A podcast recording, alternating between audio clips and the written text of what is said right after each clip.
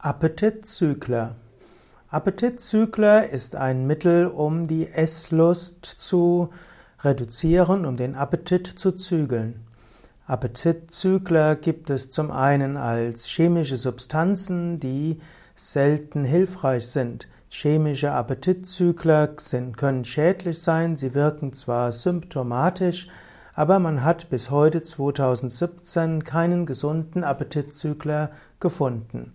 Der menschliche Appetit scheint sehr komplex und kompliziert zu sein, jedenfalls zu kompliziert, um ihn mit einfachen Mitteln zu ändern.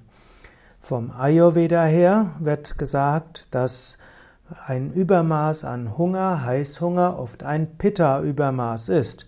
Wenn man also seinen Appetit zügeln will, dann kann man auch überlegen, wie man sein Pitta reduziert.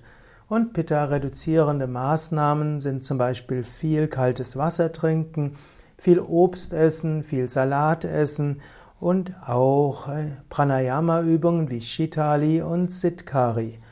Manchmal helfen auch Herzenspranayama, zum Beispiel Brahmari und Murcha. Diese können auch helfen, ein Übermaß an Appetit zu reduzieren. Von der Naturheilkunde her gibt es auch sogenannte Sauerkrautsaft, der als hilfreich angesehen wird, und Topinambur. Topinambur gilt auch als eine Knolle, die letztlich auch Appetit zügeln soll.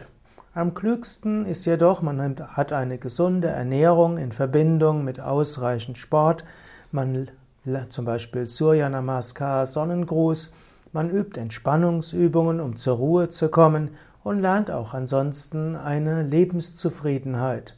Ein zufriedener Mensch braucht eine Unzufriedenheit und Frust nicht zu kompensieren mit Übermaß an Essen.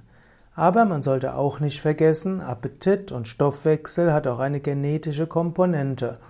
Mensch ist genetisch bedingt, kommt in, unter, in verschiedenen Ausführungen und so gibt es Menschen, die von Natur aus wenig Appetit haben, solche, die mehr Appetit haben und so weiter.